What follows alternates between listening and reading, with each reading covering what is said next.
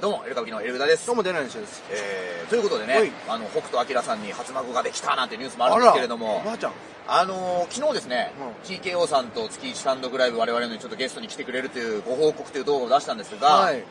なんと、はい。チケット速完し ました。ありがとうございます。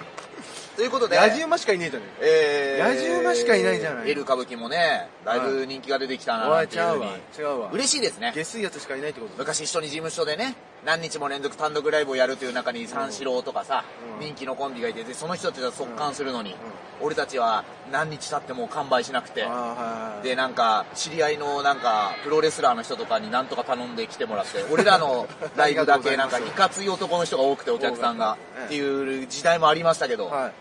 何年か経ってこの速乾っい。ていうのはねいやいやいやいや、ラジウマのね。いやー嬉しいありがとうございます本当に。残りはね、はい配信のみということで、はいえーもうブログのコメントの通知が鳴りやまなかったですね昨日今日ぐらいであそうなんですかということで、えー来て、えー、TKO さんね改めてありがとうごあざいりまがすとうございます、本当に。で今日お笑いナタリーさんの方にもそちらのニュースを掲載していただきましたあ、なんとですねお笑いナタリーさんもん掲載していただいた。そうです、えー確認したところですね、は TKO さん復帰後初めてネタをやるライ ブがエル歌舞伎の月1単独ライブということにあらまあ。あらえーなっているとららら、こけら落としみたいなもんですね。 何のこけら落としなのかよくわかんないですけど TKO さんのネタのこけら落とし。いやいやいやまあね、本当にねありがたいなとはいありがとうございますえーいうことでございます、はい今日のニュースですねこれずっとトレンド1なんですけど、は一夫多妻っていうのがね、はいえーずっと入ってるんですが一分マンの話。いや違いますそれはあのブルース・リーの師一分匠マのン名前が多彩な技をこう。いや確かにねあのこう小一夫多さ妻をってそうです小さをっていう技をね確かにそれはトレンド1位になってもおかしくないなイップマンね、ヨーモンって書いて、イップマン、フルース・リーの師匠の映画3つぐらい出てたよね。あのー、ほんの小さをっていうネタを昔あなたがやろうかって言ったのは僕は一生忘れない。 俺だっけお前はね、お前はもうこ俺だっうけいうこと言うたびに毎回俺だっけっていうな。俺そんなこと言ほっんの、え、しかも言った後に、小さを、わはは はってやってたよ、一人で。 渋谷のすごい東急の屋上で、あーもう小さを、わはは はってやってたよ。たもうセンスの塊じゃない本当 センスの塊じゃないないぞこのいや替え歌作ったやつ俺は俺は結構面白いと思うけど、おこ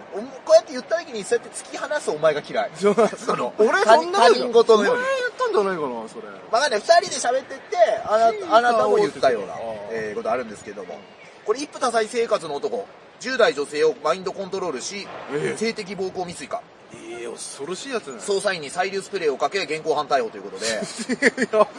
これね、すご顔いがもう超怖いのよ。なんかもう。いやこれもういやえこれうん。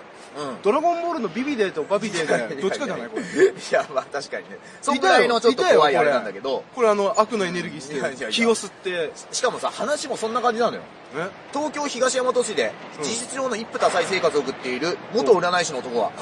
怖っ10代の女性に性的暴行を加えようとしたとして、警視庁に逮捕されました。うん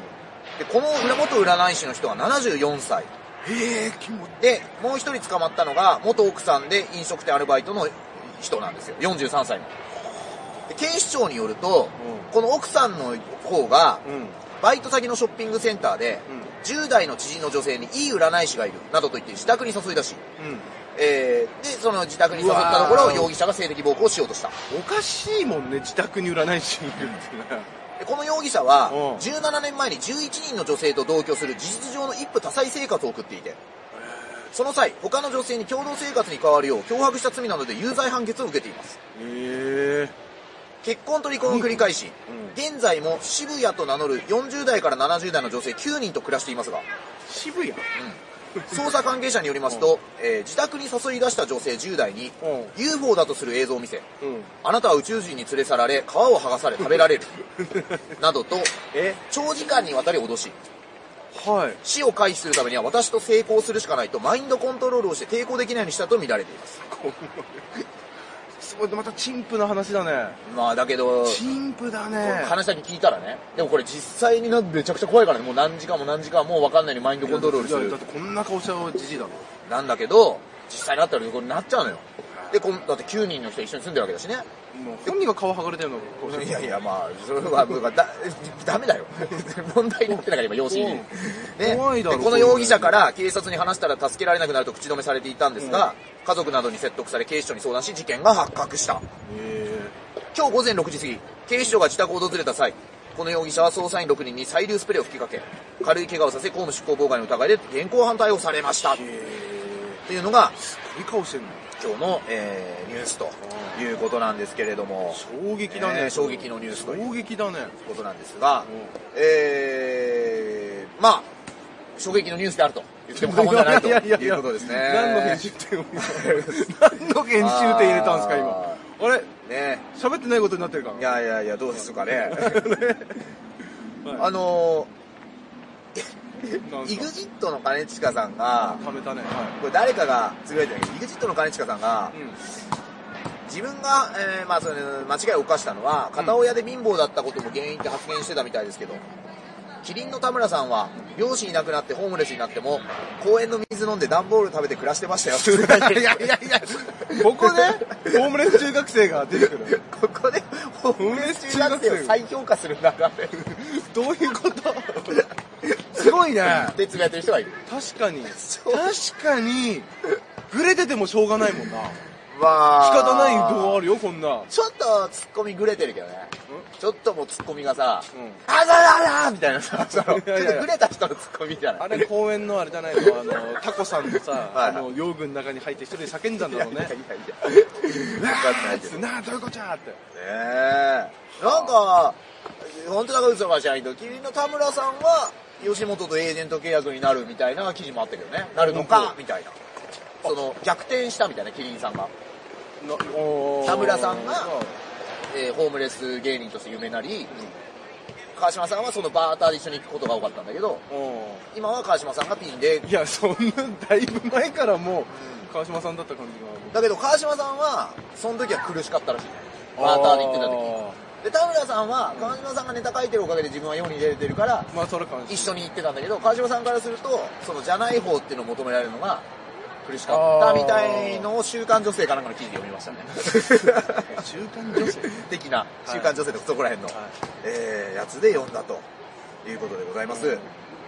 そして57歳長嶋一茂おい。極真空手の国際大会で快挙おう。井上尚弥、武木梨憲武らからもコメントが届くと。じゃあな快挙って何が、えー快挙なんです、中身は。快挙の中身はですね、炎の体育会 TV スペシャルの方でちょっと放送されるということなんですが、でよ ただお前広告読んだだけじゃん。広告じゃないで何すこれよ。広告じゃん、ただオ。リコンニュースのニュース記い事やでいや、すから、だから広告じゃねえよ広。告じゃないんですよ。広告なんか空手申請の大会に、50歳以上男子の80キロ級で出場。じゃんプラス80キロだから80キロ以上か。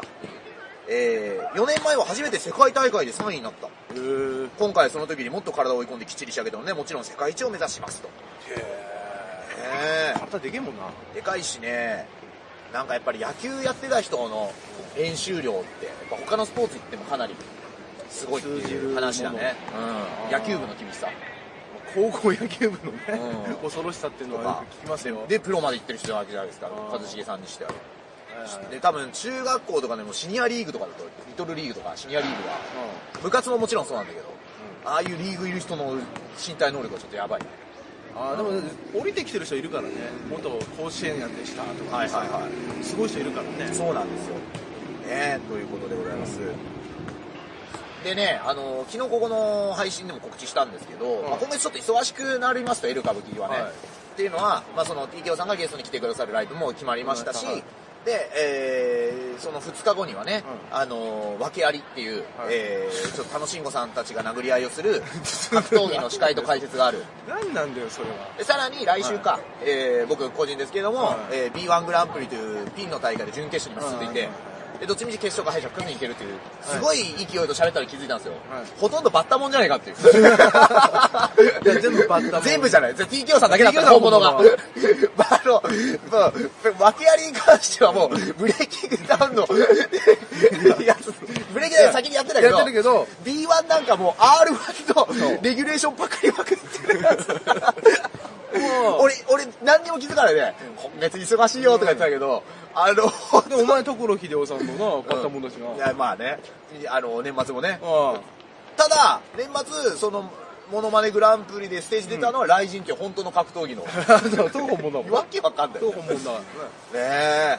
そそううまあのそれをそれを気づかないで喋ってる俺っていうのをね昨日の動画で確認してほしい恥ずかしいね今月お前忙しいよ俺らね 恥ずかし いね恥ずかしいねえというようなね、ことでございますので、はいえー、TKO さんとのライブは、えー配信がありますからあなるほどもう完売なんでもうちょっとねちょっとね、あの、こっち側の不手際ってね、ちょっと配信の、あの、変えるのが少し遅れちゃったんです昨日22時公開だったんですけど。あはいで、多分ちょっと、あの、URL たどり着けなかった人いると思うんで、もし、まあ、今、あの、たどり着けますんで、はいはいえーよろしければ、お願いしますお願いいたしますとはい